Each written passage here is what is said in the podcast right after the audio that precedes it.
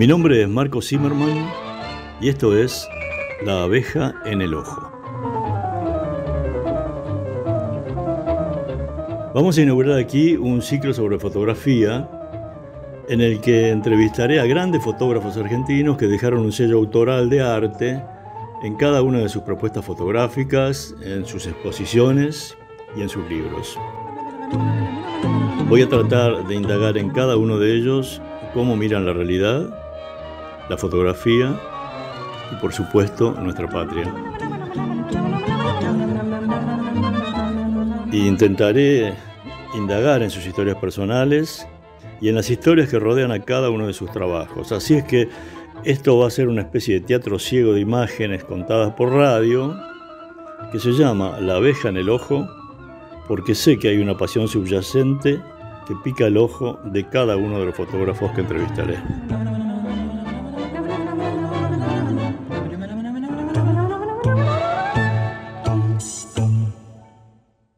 Bueno, hoy vamos a hacer una entrevista con un colectivo fotográfico. Eh, un colectivo que arrancó del proceso que hubo en la Argentina en el año 2001 y que dio como resultado la formación de esta cooperativa de fotógrafos SUB. Vamos a hablar con Gisela Bolá, una de las integrantes de este colectivo. Hola Gisela. Hola Marcos, ¿cómo estás? Gracias por la invitación. Al contrario, gracias por, por estar acá. Bueno, me gustaría saber cómo nació la cooperativa. Bueno, la, subcooperativa de fotógrafos eh, se inscribe en un, contexto, ¿no? Eh, creo que como mencionabas recién, yo creo que todos, eh, todos los artistas somos hijos de un contexto y de una época, y, esa época y ese contexto de alguna manera nos nutre en la identidad que vamos a ir conformando. Y cuando decimos 2001, eh, no es una fecha al pasar para nosotros, es una época fundacional. De hecho, nosotros reivindicamos ese año y decimos que somos hijos, hijos hijas del 2001, ¿no? hijos de una época, pero especialmente cuando decimos 2001, la pregunta sería qué estamos diciendo, ¿no? además de un cambio de, de, siglo, bueno, estamos haciendo un cambio importante de, de década y, y me parece que, eso también tiene que ver con un cambio y una bisagra de una historia argentina que nos pone como en un montón de consideraciones para pensarnos también el por qué somos una cooperativa. Y justamente fueron, fueron tiempos donde la palabra cooperativa tenía una, una historicidad eh, y una necesidad de ser otra manera de funcionamiento. O sea, en ese momento se reivindicaron y se pusieron en valor eh, eh, nuevas formas de organización en fábricas recuperadas, en, asambleas populares, eh, pero bueno, sobre todo en fábricas recuperadas por sus trabajadores y, en contra de un sistema patronal, de jerarquías, de, unas, de cuestiones políticas muy interesantes que venían a todo un cambio social y a, en respuesta a una debacle neoliberal tremenda en los 90 y que quienes como artistas se formaron en los 90 tuvieron otra historia.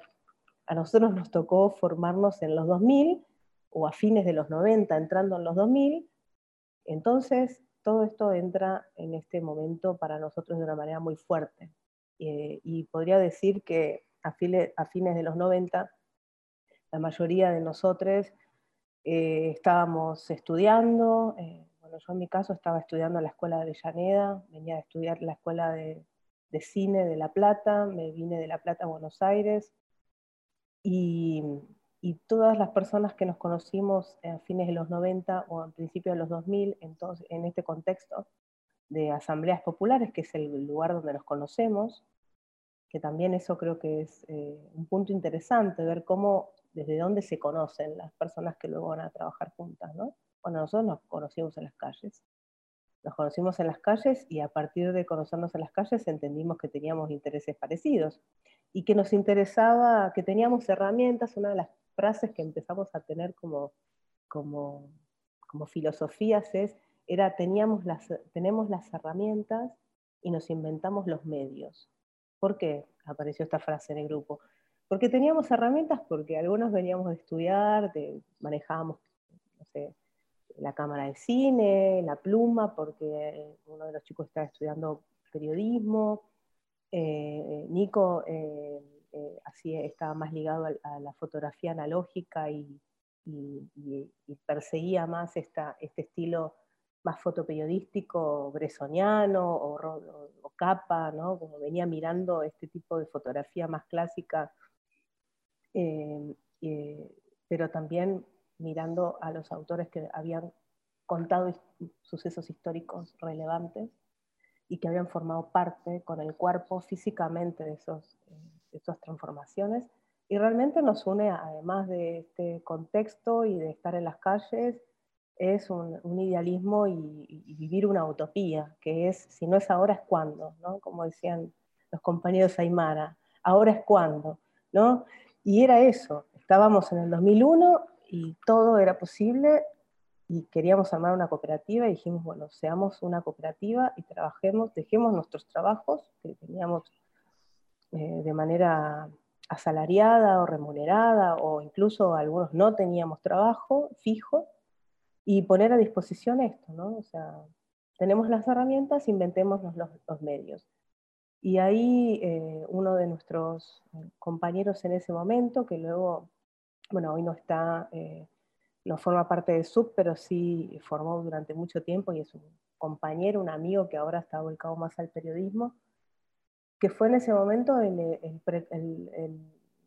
quien motivó este, uno de los primeros medios de publicaciones abiertas, que fue Indimedia Argentina, que es, cuyo lema era cada persona es un corresponsal, eh, donde a través de las medias, ¿no? de, la, de la información a través de la creación de redes, de, redes y, sitios web de publicación abierta, que en ese momento no había, hoy nos parece lo más cotidiano y normal del mundo poner, una publica, poner un comentario en una publicación, bueno, en ese momento era algo como extraordinario, y recuerdo cuando empezamos a, hacer publicaciones en, ese sitio y, había un comentario y era un festejo, ¡ay! Alguien puso un comentario de, de la foto que subí, y además era una foto subida analógica, revelada, escaneada, ¿no? O sea, nadie tenía cámaras digitales en ese momento.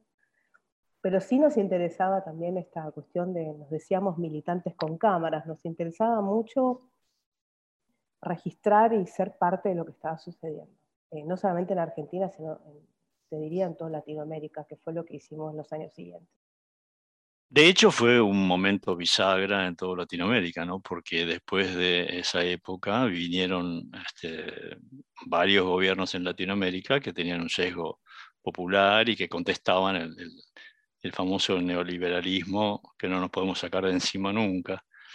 Eh, pero a mí me parece, digamos, dicho desde un fotógrafo que, ha peleado, digamos, toda su vida por, por, por mostrar la realidad de nuestro país y, un poco la realidad cercana y no tan cercana que tengo como, como persona, ¿no? Este, me parece interesante cómo eh, se puede hacer fotografía desde un grupo, ¿no? Porque si bien, digamos, no es, la, no, es la primera, el primer intento en la Argentina de agrupar, es decir, la Argentina ha tenido, en la fotografía argentina, la historia de la fotografía argentina ha tenido diferentes, eh, no solamente intentos, sino este, eh, hechos concretos, digamos, de grupos de fotógrafos que han movido o formado algún tipo de estética diferente, ¿no?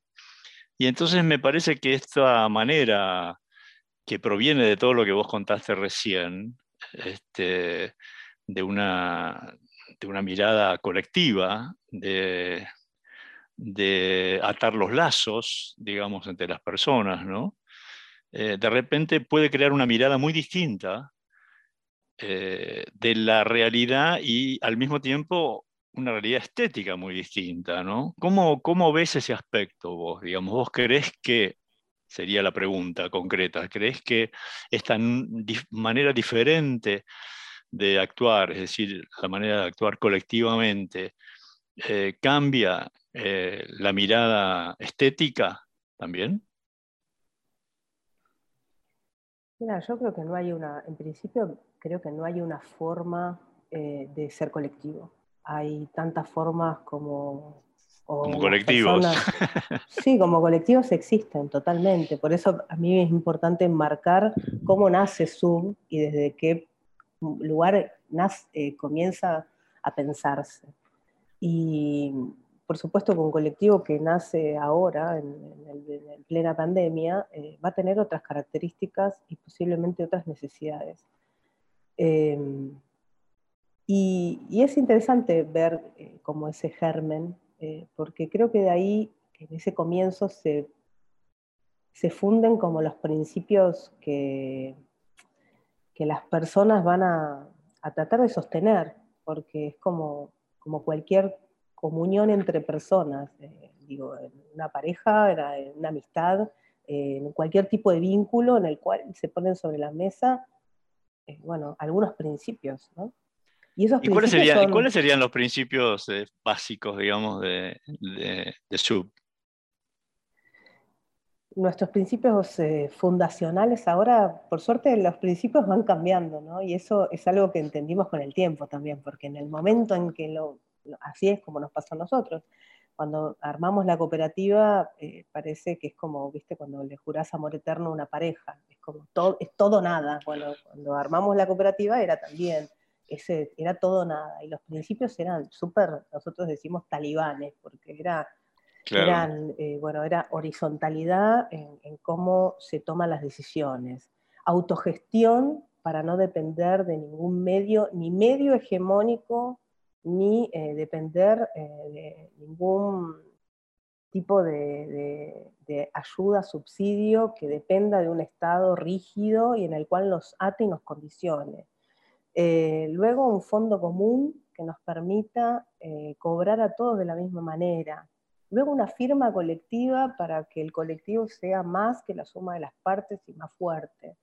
Eh, y para también demoler ese ego egoísta que podemos llegar a tener los artistas. Eh, o sea, darlo todo en, función de eh, un, idealismo total, así fue como nosotros lo, nos pensamos, porque realmente son, siguen siendo nuestras convicciones. Venimos, venimos de también de, ámbitos que, nos hacen pensar, nos hicieron pensar así toda la vida. Somos, hemos sido ovejas negras en nuestras familias, hemos sido eh, rebeldes en la adolescencia. Eh, bueno, las tenemos todas, nos juntamos un montón de, ovejas negras y bueno, ¿qué vamos a pensar? Queremos todo, todo poner todos nuestros sueños en función de, una, de, una forma de vida, porque siempre lo pensamos así, como como una forma de vida, no era solamente o no es solamente una profesión o eh, un sustento económico, en absoluto, es un lugar donde, donde nos empezamos a juntar y nos, nos empezamos a dar cuenta que nuestras historias también, todos nacidos en, los 70, 75 al 78, todos teníamos historias que en algún punto se tocaban. El exilio, eh, la dictadura, eh, los 90, crecer en los 90, eh, el arte y la política, creo que Latinoamérica emergiendo desde un lugar nuevo, y, todas esas cuestiones se pusieron sobre la mesa para pensarnos en nuestros comienzos, cómo fueron los primeros 10 años de SUB. Te diría que todo eso está en los primeros 10 años del SUB, que fueron, así como vos decías, en el 2004 es una fecha eh, formal de cómo, se arma ese día. En ese año firmamos ser cooperativa con estatuto y matrícula, pero realmente nos conocimos antes, en 2001, 2002. Y entonces en el 2014, cuando se cumplieron nuestros 10 años, ahí fue como otro punto de inflexión de cómo seguir pensándonos y ahí decidimos, tomamos nuevas decisiones. Y bueno, ni hablar ahora, ahora estamos tomando otros giros, por suerte, por suerte nos permitimos cambiar ¿no? y no ser, no ser rígidos, pero es eso, eso, eso que hablábamos de, de lo que sucede en los comienzos, eh, es lo que te define, sí. Yo creo que a, todos los artistas, los fotógrafos también, ¿no? Los define algún momento, alguna relación, algún instante y el, el momento histórico, ¿no? Eh, Giselle Friend en Fotografía y Sociedad hace una descripción materialista dialéctica, digamos, pero de la fotografía respecto a la época, ¿no? Y si uno analiza el arte, eh, bueno, el arte es un reflejo, digamos, o los grandes artistas han sido nombres que han reflejado una época. Y además, eh, si como las épocas cambian, como vos decís, eh, cada una de estas miradas del arte puede ser reinterpretada continuamente. Y, yo creo que en este siglo que entramos, al cual llegamos con tantas contradicciones, ¿no es cierto? Porque, digamos, la sociedad mundial está inmersa en una serie de contradicciones, el gesto colectivo puede ser una manera diferente de verse, de ver el mundo y de verse a sí mismos y de transmitirlo, digamos, también, ¿no? Que es algo que, como te decía, en mi generación está, si se quiere, ha habido grupos, pero está bastante ausente como, como manera de, de mirar, porque uno tiene una tendencia, es decir, la cámara tiene un solo visor, uno tiene una tendencia digamos, también, digamos, el, sitio áulico que se le ha dado a la fotografía en, los últimos años en el mercado de arte, ¿no? Y, no solamente a la fotografía, sino mucho más al fotógrafo, en donde el nombre es más importante que lo que, lo que se ve en una fotografía, al límite, este, todo fomentado por, por curadores y por, y por una serie de actores, digamos, que están alrededor de la fotografía a veces y que todo eso de repente desaparece o cambia si el, el actor, fotógrafo, personaje áulico se transforma en un colectivo, ¿no? Sí, totalmente. Sí, de alguna manera lo que hace primero es poner en jaque esta cuestión de, la individualidad del fotógrafo con su cámara, ¿no? en esa introspección y en ese mundo muy de, de soledad eh, eh, frente, a todo lo demás, del vínculo con la cámara, el fotógrafo y la cámara y la soledad.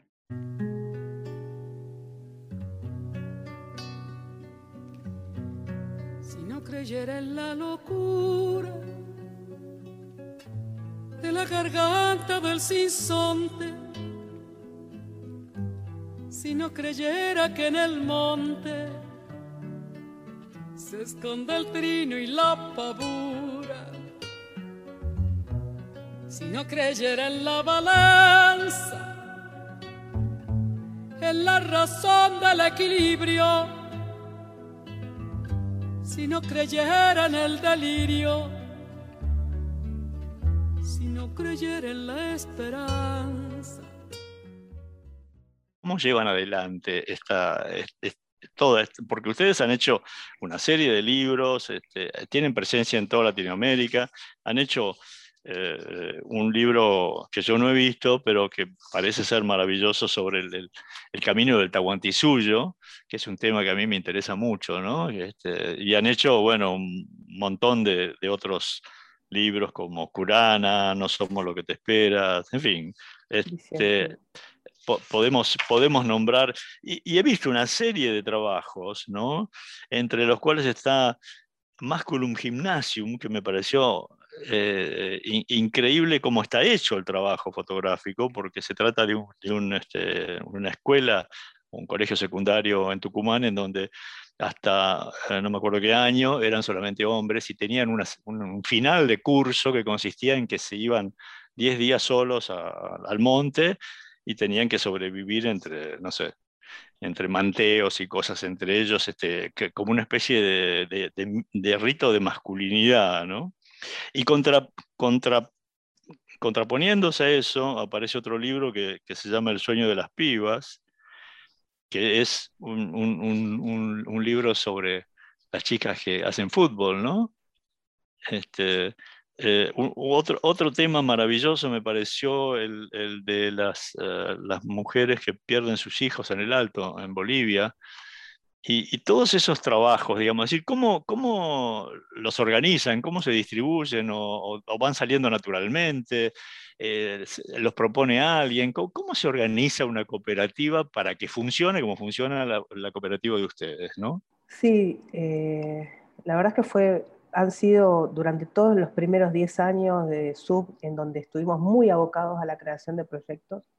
Hemos hecho más de 20 proyectos colectivos que nosotros ya los denominamos en eh, narraciones visuales o, relatos visuales, porque también ahí apareció algo interesante en, en cómo definirnos nosotros. ¿no? En ese momento sentíamos que que no éramos en esta cuestión de los géneros, ¿no? Estoy pensando en fines de los 90, ¿no? Sentíamos que, que éramos demasiado periodísticos para ser artistas y demasiados artistas para ser periodistas. Y en esta instancia de definirnos, porque trabajábamos con, justamente con puestas en escena, con luces artificiales, eh, quizás creando, recreando algunas situaciones, pero estábamos hablando de, hechos concretos, reales, y, queríamos dar cuenta de determinadas situaciones, y sentíamos que, que lo que estábamos haciendo era narrar historias, que lo que más nos interesaba no era pertenecer a ningún tipo de denominación cerrada, sino que lo que más nos interesaba eran las historias. Por eso nos empezamos, cuando nos, nos a, tratar de definir nos definimos como eso, ni fotógrafos, ni artistas, contadores de historias visuales. Y, bueno, y esto que, un poco lo traigo a colación porque me parece que es importante, sobre todo ahora que me lo decís, eh, más lo reafirmo, que todos nosotros veníamos de, vivir grupalmente experiencias, eh, ya sea, no sé, desde el punk y venir del rock, donde eh, alguien estaba en una banda y, tenés, tenés, que hacer música en banda, o eh, venir de una movida punk ocupa, como en el caso de Vero, que hizo uno de sus libros que tiene que ver con justamente ese registro, donde vivís en comunidad, eh, o, militancia de base, o sea, popular, trabajando con, otras personas, o, o, en el cine. Yo venía en el caso de trabajar en cine y cuestionaba la jerarquía del cine. Era contar una historia y cuando dije, cuando, cuando empezamos a trabajar con Sub, dije, qué bueno, esto es como hacer una película, nada más que somos todos directores. No hay eh, gente que está condicionada por el director. Somos todos directores, maravilloso, me encantó eso. Y han, sido, han sido casi fotógrafos de, de, sí mismos, entonces. Y de alguna manera sí, hemos, hemos trabajado mucho sobre las cosas que, que nos tocan. Yo creo que ahí hay algo interesante que es Nadie puede ser algo que no es, en definitiva. Y, contar algo que no... Bueno, al menos nosotros, esa manera de entender la fotografía. Por eso sub, porque sub es la subjetividad. Viene de, todo lo que va por debajo, ¿no? de, mirar subjetivamente, de lo subterráneo, lo subversivo, lo surrealista, Todas esas eran denominaciones que nos interesaban para pensar también el hecho, en principio, periodístico, porque empezamos a hacer una fotografía muy de, coyuntura, y luego esas historias empezaron a necesitar más tiempo, eh, y entonces ya dejamos de trabajar con la prensa y empezamos a hacer historias de, largo plazo, de largo aliento, eh, y, bueno, y ahora son, son realmente, nos tomamos mucho tiempo para hacerlas, y cada vez necesitamos más tiempo. Y ahí perdón, un poco...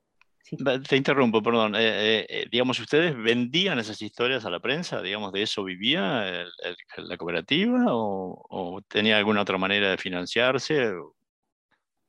Sí, los primeros años te diría que, durante todo lo que fue todo el recambio presidencial de la América Latina hasta el 2005, hemos cubierto todo, desde desde Venezuela hasta Chile, hasta eh, Brasil, eh, Uruguay. Eh, tenemos casi todos los cambios presidenciales.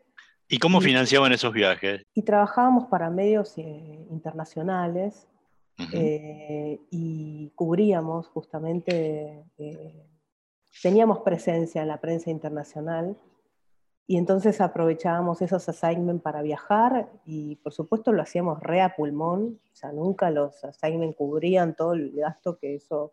Pero sí teníamos una muy, muy, buena red que no necesariamente venía de la fotografía, entonces siempre teníamos un lugar donde parar, alguien que nos haga un poco la onda y nos lleve y nos traiga. Y a veces no, realmente éramos pibes y la verdad es que íbamos un poco a la aventura y, y en esa aventura pasaban muchas cosas teníamos mucha más libertad incluso, mucha más precarización, pero también mucha más libertad que eh, los fotógrafos que venían, qué sé, yo, de una agencia. Te cuento una pequeña anécdota. Eh, Nico, Nico, una vez cubriendo, eh, todavía Evo no era ni siquiera la primera asunción, y estaban en el Chapare, en la selva del Chapare, todos, estaba la prensa, había ido ahí para que él diera una, conferencia, todos medios internacionales, y cuando se, fue, se iban cada uno en su móvil, eh, bueno, él queda ahí afuera viendo cómo se podía ir, medio como a dedo del lugar, porque todos tenían sus móviles de, sus organismos y, él estaba en banda. Y Evo sale y le dice, ¿Y, vos cómo te volvés de acá? Estamos en medio de la selva, ¿cómo te volvés a la...? Dijo, no sé. Dijo, subite. Y se fue todo el viaje con Evo no me digas, qué eh, genial. nada, y esas cosas nos sucedían bastante a menudo, te diría. Eh, la empatía. Sí, totalmente. La empatía es una gran palabra que nos acompañó para poder desarrollar la mayoría de los, trabajos que hicimos. Y ahí, en, esas, en esos assignments, en esos, en esos puntos de partida que tenían que ver con algo de coyuntura, eh, nos quedábamos y hacíamos trabajos un poco más lentos, más atemporales, y, nos fuimos dando cuenta que eran los que más nos interesaban. Y ahí, bueno, nada, íbamos de a dos o de a uno, pero intentábamos generar eh, una manera de trabajar, respondiendo un poco la pregunta que vos me hacías de cómo trabajábamos colectivamente ahí. Primero como, como una especie de, productora de cine. poníamos sobre la mesa la temática, la discutíamos, la debatíamos, veíamos cómo podía llegar a ser en cuestiones conceptuales, estéticas, veíamos qué cosas se necesitaban y de qué manera la estética podía ser, eh, trabajar en función del contenido, de lo expresivo y, ver qué necesitábamos, cuántas personas necesitábamos entrar en territorio para trabajar así. Eh, no sé, por ejemplo, el último ensayo que hicimos, que fue en un barrio cerrado, puertas cerradas. Fuimos cinco durante un mes a vivir adentro de una casa en un barrio cerrado y queríamos... Estupendo, estupendo trabajo, lo vi y me pareció increíble porque es el tipo de trabajo que no se hacen habitualmente, ¿no? Un trabajo sobre un barrio cerrado de, buena categoría, en la vida de ese tipo de gente, sin mostrar esa clase media no sé, en ascenso o no sé cómo, cómo definirla, digamos, pero es barrio cerrado, ¿no? Porque siempre los fotógrafos tenemos tendencia a ir hacia otras temáticas un poco más populares, un poco a la vista más populares, ¿no? Pero sin embargo, esa descripción no la había hecho nadie en Argentina y ustedes la hicieron y eso me parece increíble. Perdón, te interrumpí, pero quería decirte eso. No, muchas gracias por, por valorarlo. Realmente fue un desafío muy grande porque nosotros también, como claro. veníamos trabajando eh, mirando a una, desde una determinada vereda, ¿no? Una determinada mirada, como vos decías, más popular hacia los, hacia los eh, movimientos de campesinos, hacia eh, a una América Latina más profunda, eh, mirando desde esa, desde esa empatía, desde las bases de cómo se construyen otras maneras, otras formas y, también salir de esa mirada peyorativa en la cual también aprendimos a mirar dentro del género y quizás de construirla o pensarla de otra forma, eh, acercarnos de otra manera y, dentro de lo colectivo creo que nos permitimos también eh, generar otros vínculos desde esa fotografía. Eh, trabajar no solamente colaborativamente desde la cooperativa hacia la discusión de esos temas, sino también hacer partícipes a las personas, preguntándoles, haciéndoles formar parte de la escena, de la imagen, de los textos, hasta incluso a veces, como nos ha sucedido en un trabajo que hicimos en Villa 21, eh, editamos con las mismas protagonistas. ¿no? Buscábamos que eso colaborativo sea parte de toda la dinámica en la cual se creaba el proyecto. Y, creo que cuando cumplimos 10 años eh, y nos hicimos bastantes replanteos, eh, fue cuando salió la necesidad de, mirar desde otro lugar y, o contar otras problemáticas sociales contemporáneas que tenían que ver quizás con las clases altas, las cuales no se miraban, las cuales no se eh, señalaban y las cuales ocupaban lugares de poder muy difíciles de, penetrar y que ahí había otro mundo, donde si, si, en ambientes populares dentro de lo que es la fotografía documental o periodística, nunca nadie te pide un permiso para fotografiar, hay muy pocos juicios, hay muy poca eh, bueno, nada, hay un montón de, cosas que se sortean ¿no? en el buen nombre del fotoperiodismo, que, habría que revisar bastante, ¿no? sobre todo relaciones de poder que se ejercen sin que uno se dé cuenta. Y cuando entras justamente en estos otros espacios que sí están llenos de abogados, llenos de normas, llenos de leyes, eh, entendés que eh, que la clase social, eh, el contar historias sobre clases sociales es bien difícil entrar en estas grietas, ¿no? Decímelo a mí que, que, hice un libro sobre los argentinos y, me propuse, como en casi todos mis trabajos, hacer un libro de una cierta amplitud, es decir, no solamente contar alguna, algunos eh, personajes o algunas situaciones de la Argentina que me eran empáticas, digamos, sino otras que no me eran empáticas, o algunas que, que, pertenezco por historia y dejé de pertenecer por, por decisión, este, etcétera, ¿no? Y, y, me da un poco de envidia, te soy sincero, esto que contás, porque de alguna manera mi trabajo, vuelvo a una autorreferencia un poco, ¿no? Pero no tengo más remedio porque el tema me interesa, porque además creo que es un tema bastante álgido en fotografía, es decir, si la hacemos, si es el autor o no es el autor, o la foto a quién pertenece, etcétera, etcétera. Hemos venido hablando en, este, en La abeja en el ojo un poco de eso con algunos este, fotógrafos también. Pero este, e, esta, esta construcción tipo cine, yo trabajé en cine también muchos años, y esta, esta asignación de roles y organización, personalmente lo tuve que hacer siempre solo, ¿no? Es yo fui mi productor, el fotógrafo, el que, digamos, a veces manejaba el auto también, etcétera, etcétera, y esta cosa de que haya otra gente que empuje en el mismo camino me da mucha envidia. Este, pero supongo que debe tener todo eso también, para ser malo, este, algún aspecto negativo, digamos. Es decir, ¿dónde, es de, de quién es, fue la idea, de quién es la gran foto, de quién es ese trabajo tan profundo, quién llegó más profundamente a... Eh, ¿Qué pasa ahí? ¿Y qué pasa también? Esto es una cosa que me interesa mucho a partir de lo último que dijiste, cuando el tema es un barrio cerrado, que parece ser bastante diferente a las premisas y a la proveniencia de ustedes, este, ¿dónde guardamos la empatía? ¿O dónde, por dónde circula la empatía? ¿no? Porque yo soy bastante convencido de que si no hay algún tipo de empatía con quien uno está fotografiando, no hay foto, ¿no? Porque siempre siempre, siempre tiene que haber algo, digamos, este, por lo menos en lo personal, esa es mi experiencia. En principio, eh, totalmente, no hay eh, que romantizar ningún vínculo y sobre todo creo que lo más interesante para poder trabajar en equipo es ser muy claro en, cómo se dan las relaciones, ¿no? Eh, nosotros cuando trabajamos de manera colectiva es porque sabemos que son temáticas que quizás de manera solitaria no las, no las haríamos.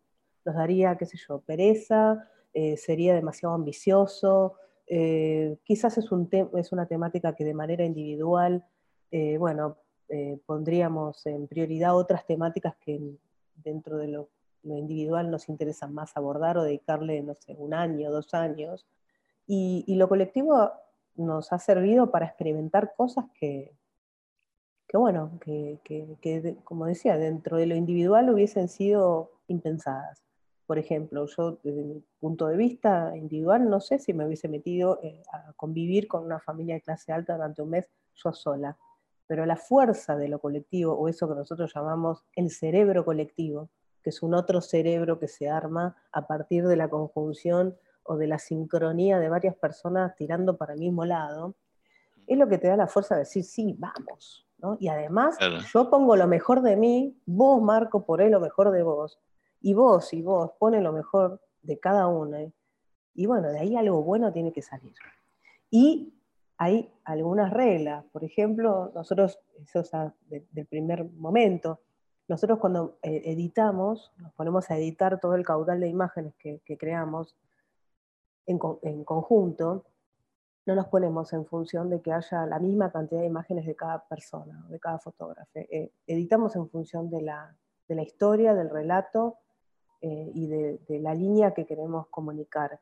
Y ahí, es, y ahí es bancarse la, pelusa eh, si quedó, no sé, si quedaron una o dos fotos, o sea, por poner una anécdota, el primer proyecto que hicimos que se llamó Cumbia, yo, mías quedó una sola foto. Y un proyecto de 80 fotos. Y te la tenés que bancar. Y así como me la banqué yo, se la bancaron mis compañeros en, otros, en, otros, eh, en otras ediciones. Y es un gran aprendizaje. Es un gran aprendizaje lidiar con eso. Cuando hablamos del ego, cuando hablamos de bueno, de, lo, de, exponerse, qué significa vos y tu foto, ¿no? esa cosa aprensiva que tenemos con las imágenes, es como dejarlo fluir, dejarlo soltar, una cosa más liviana, eh, que, creo que en lo individual pasa de otra manera, o cada persona creo que puede crear su propio vínculo en relación con sus propias imágenes también, pero en relación a lo colectivo nosotros siempre nos pasó desde ese lugar y no con una intención de homogeneizar y que todos tengamos un mismo estilo, porque si bien al principio por ahí eh, sí lo pensábamos, ¿no? Como, bueno, manejemos la misma estética para, para que sea eh, algo, una masa más eh, homogénea, luego entendimos que, que, cada persona tenía su, propia, su propio potencial y que algunos eran, bueno, moscas en la pared, ¿no? O sea, decíamos, bueno, en el caso de Olmo siempre decíamos lo mismo. Olmo es una persona que entra a un lugar y puede obtener momentos súper íntimos porque es muy discreto, porque es, eh, eh, bueno, tiene muy buena escucha, es muy empático. Hay otras personas que se ponen a hablar más con la gente, eh, hay quienes somos más, no sé, en mi caso nos interesa más el retrato y vamos al retrato. algunos tienen más potencial con la, con la puesta en escena, otros con algo más natural o con los objetos. Y creo que ahí cada uno, cuando empezamos a entender que cada uno ponía su cuota, eh, empezamos a entender la potencia individual, ¿no? Como por eso la suma de las partes es lo que hace que un proyecto colaborativo sea auténtico, porque cada uno pone, bueno, esto, lo, lo mejor de su quehacer artístico en algún punto. Y ahí también entra quien escribe y ahí entra también quien diseña, porque acá siempre hubo personas eh, que estuvieron pensando eh, desde el concepto de los textos, eh, Overo, que ha sido la, diseñadora de todos los proyectos, para darle vida, color a los libros, a los flyers, y todo eso lleva mucho tiempo, mucho, mucho debate, mucho trabajo, Claro. por eso también la firma colectiva, eh, no hay nunca hubo ninguna duda, porque todas las personas trabajan desde su lugar y, y en la misma sintonía.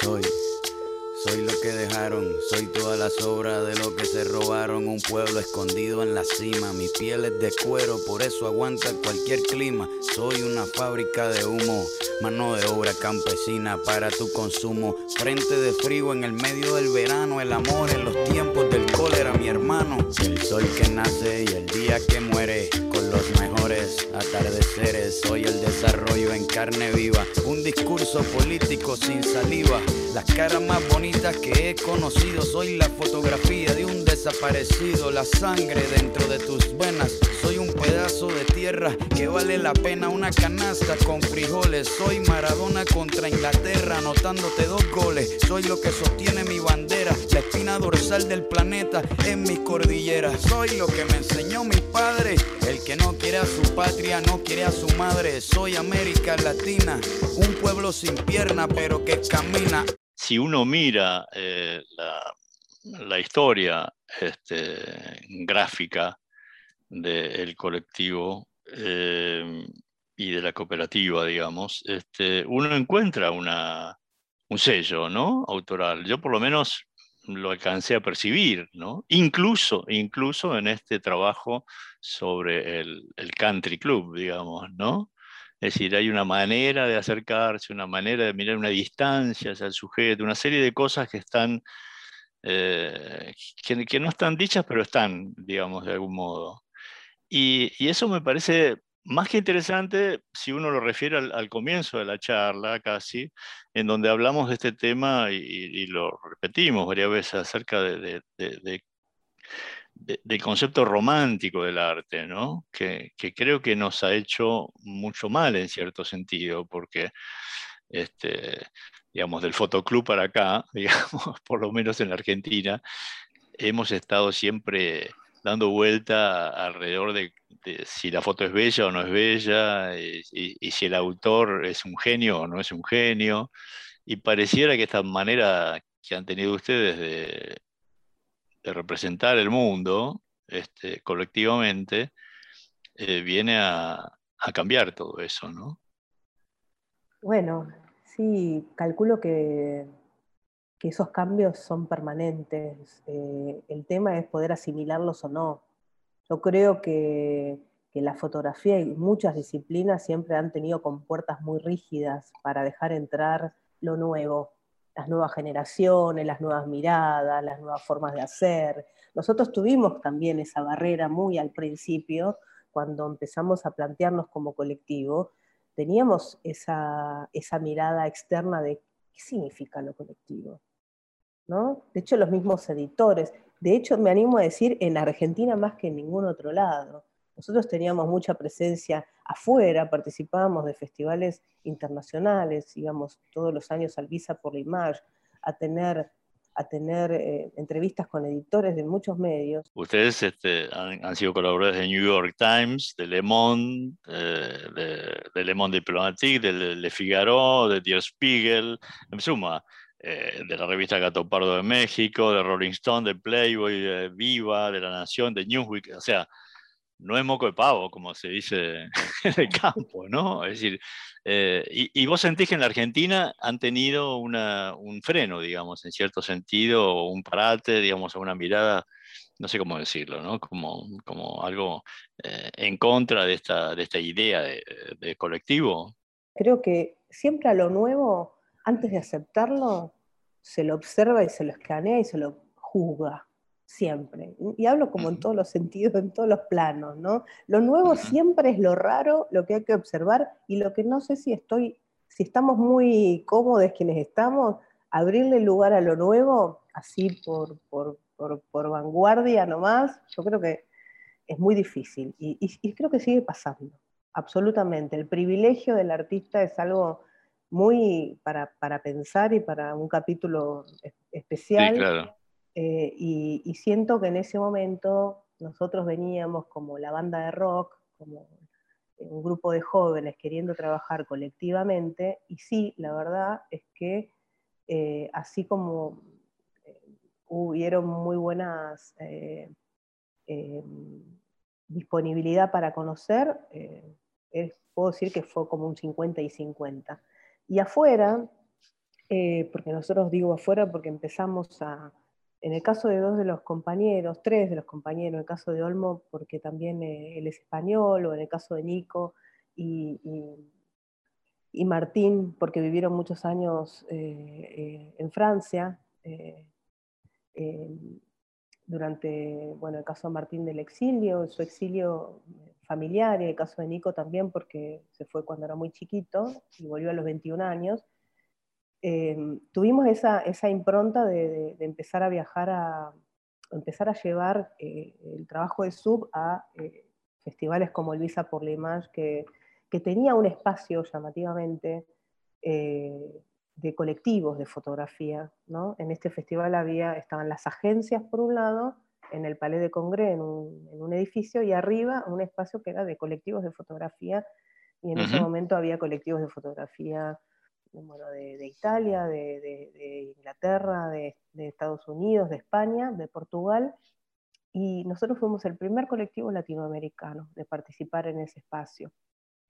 Como se entendía dentro del director del festival que los colectivos éramos organizaciones autónomas, independientes y que no teníamos quizá la posibilidad de pagar un stand como una agencia, eh, pero sí que éramos una especie de agencia más independiente que brindaba contenidos, eh, Jean-François Leroy, que era el director, en que sigue siendo el director del festival, nos dio un espacio para que nosotros estemos ahí con un stand y mostrando nuestros proyectos. Y, nosotros fuimos varios años a tener este vínculo con los editores y así es como eh, trabajamos años con la prensa. Y, la verdad es que, eso hacía que podamos seguir eh, funcionando, que nos podamos sostener también económicamente eh, como cooperativa, porque esa era una de nuestras prioridades, que todos tengamos un sueldo.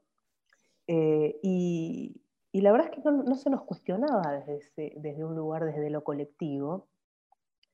Eh, quizás porque ya estaba más instaurada esa denominación, o no se ponía en cuestión que un grupo de personas podía crear colaborativamente y firmar como un grupo. Pero sí sentimos que, que, que acá en ese momento, ahora ya no, ahora está muchísimo más instaurado, incluso los concursos de fotografía hoy tienen un segmento para anotarse y, como colectivo, eh, porque por suerte en los últimos años eh, ha habido una gran ola de colectivos y creo que se abrieron esas compuertas, por suerte, y en toda América Latina, y, y en estos últimos años de movimiento feminista muchísimos colectivos de mujeres, conformados por mujeres que vienen a cuestionar otras lógicas. Y bueno, nada, sí, sí romper estructuras eh, es, es eh, doloroso, eh, hay que estar unido porque no es fácil. Y, y, así, como hablábamos, bueno, de lo, de lo no tan romántico de esto que puede que puede mm, enmarcarse en somos un grupo de amigos y, vamos hacia una utopía, es, bueno, hay que enfrentarse con un montón de contras y sí las tuvimos. Al principio tuvimos muchísimas puertas que se cerraban porque pensaban que, pensaban, porque, porque, nos, porque podían pensar que por ser un colectivo éramos todos malos, entonces nos juntábamos para ver si sacábamos algo más o menos bueno o porque, o porque éramos todas personas inseguras y que los escondíamos en el colectivo. Bueno, nada, la verdad es que teníamos bastantes miradas externas que nos llamaban la atención y que no querían tampoco que firmemos como colectivo. Eh, Curioso, ¿no? Bueno, las primeras que firmaron como colectivo en nuestro país fueron Sara Facio y Alicia Domenico, ¿no? que firmaban sus, fotos este, con dos firmas, que uno no sabía muy bien, hasta un cierto punto nunca supo uno, después sí, pero nunca supo de quién era la foto, de, quién era qué foto, digamos, así que eso, han sido iniciadoras de esto. Eso, eso que decís creo que es muy, muy puntual. Creo que, que no saber de quién es la foto para un editor eh, en ese momento, ¿no? Era algo incómodo era algo que lo ponía en tensión. Y creo que eso tuvo que ver con esta supuesta incomodidad de querer no entender lo que era un colectivo. Yo quería preguntarte, eh, ¿en qué está hoy Sub Cooperativa de Fotógrafos? Ya nos contaste un poco cómo arrancaron, nos contaste varias cosas muy lindas, digamos, de, de esta empatía, digamos, común, de este trabajo en conjunto de esta manera de mirar eh, no solo la fotografía, sino la vida eh, de otro modo. Y me gustaría saber qué pasa en el 2021, ¿no? Con, un grupo que ya viene formado y que ya tiene una cierta edad. Así es. Eh, bueno, la mutación, fuimos, fuimos mutando y escuchándonos, hemos dicho que no a muchas cosas y creo que eso nos ha, ayudado mucho a sentir eso, que no, bueno, que transamos lo menos posible con, con, las cosas, con las personas, con los trabajos, con los principios. Hemos dicho que no a muchas cosas. Y, y hemos, y hemos eh, tenido nuevos desafíos que nos pusieron como a experimentar algo que no tenía solamente que ver con, lo, con, lo, con la creación fotográfica, eh, que sí lo hicimos, como te decía, los primeros 10 años muy a full, eh, y que después nos dábamos cuenta que, bueno, nada, que sí, que pasada una década y haber hecho tantos proyectos colectivos, queríamos, eh, no teníamos tanto la necesidad de fotografiar todo el tiempo, sino que dedicarle más, más, más reflexión, más distancia a las temáticas y también a veces más introspección, le quisimos dar más lugar a lo individual. Eh, y no por eso, sentimos que se quebró algo, por lo contrario, siempre estuvimos los demás tratando de aportar, trabajando la edición, pero que cada persona pueda sacar esa voz que necesitaba sacar en ese momento. Y también, además de los fotográficos, salieron nuevos proyectos, digamos, de ser una cooperativa de creadores visuales, pura y exclusivamente, empezamos a hacer eh, un espacio de formación, o sea, o de formación fotográfica, como tener la plataforma educativa Sub, que es un espacio que en principio empezamos con talleres de prácticas colectivas y luego fuimos hacia las narrativas visuales y ahora estamos teniendo un programa ya hace unos cinco años que se llama Laboratorio de Investigación en Producción Visual, que es bianual, hay dos niveles, y, tienen un lugar físico donde lo hacen? Y tenemos un lugar físico que es aquí, ahora bueno, estamos eh, trabajando desde la virtualidad y eso amplía también a todo el continente, pero sí tenemos este lugar físico donde, bueno, hasta, hasta el año pasado venían 60 personas por semana, digamos, a este espacio. Ahora nos vemos a través de la pantalla. Y además de la plataforma educativa, eh, se abren otras dos ramas, que es eh, la de editorial, la cual subeditora tiene cuatro títulos. Y eh, el último que se abrió, digamos, la última pata que se abrió del proyecto, que fue el año pasado, en el 2020, que es tener un, un, programa de radio en Efemera Tribu para hablar de fotografía y ya tenemos 24 emisiones desde el año pasado, es un programa quincenal, ahora es mensual. Eh, y entonces, bueno, nada, estamos desde, desde la pata creativa, que, que, que, se toma todo su tiempo necesario para hacer y crear historias visuales, la plataforma educativa, la editorial y la radio. O sea, abarcamos todos esos espacios que es a partir de la imagen, pero ya no solamente creando eh, fotografías, sino también pensando en la fotografía, hablando de fotografía y eh, vivir también la educación como una práctica artística, como colectivizando esa parte también. Ahí, ahí estamos ahora.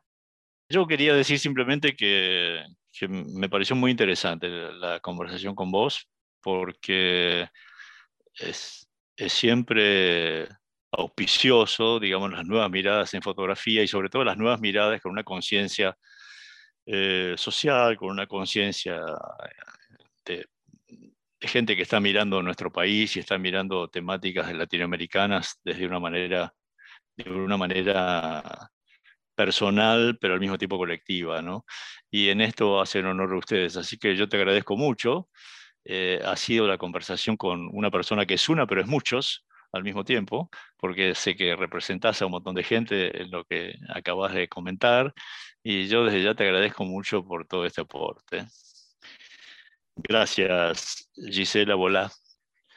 Bueno, gracias a vos, Marco Zimmerman. La verdad es que un placer hablar con vos también y, muy interesante la propuesta del programa. Creo que es, son tiempos que nos tenemos que, que la fotografía tiene que, que tener, el de pensar en la imagen. Así que festejo tus emisiones. Sí, sobre todo tiene que pensar porque hay, una, hay un avance demasiado violento de parte del mercado sobre la fotografía. Ha habido en estos últimos 10, 20 años y me parece que la fotografía tiene que retomar una, una mirada este, más, más este, eh, de convivencia con, con, la realidad, de convivencia con el mundo y de convivencia con los demás.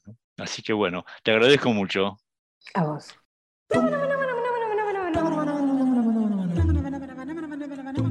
Esta es La abeja en el ojo, un programa de fotografía con Marco Zimmerman. Los sábados a las 18 horas por Viento del Sur, la radio del Patria.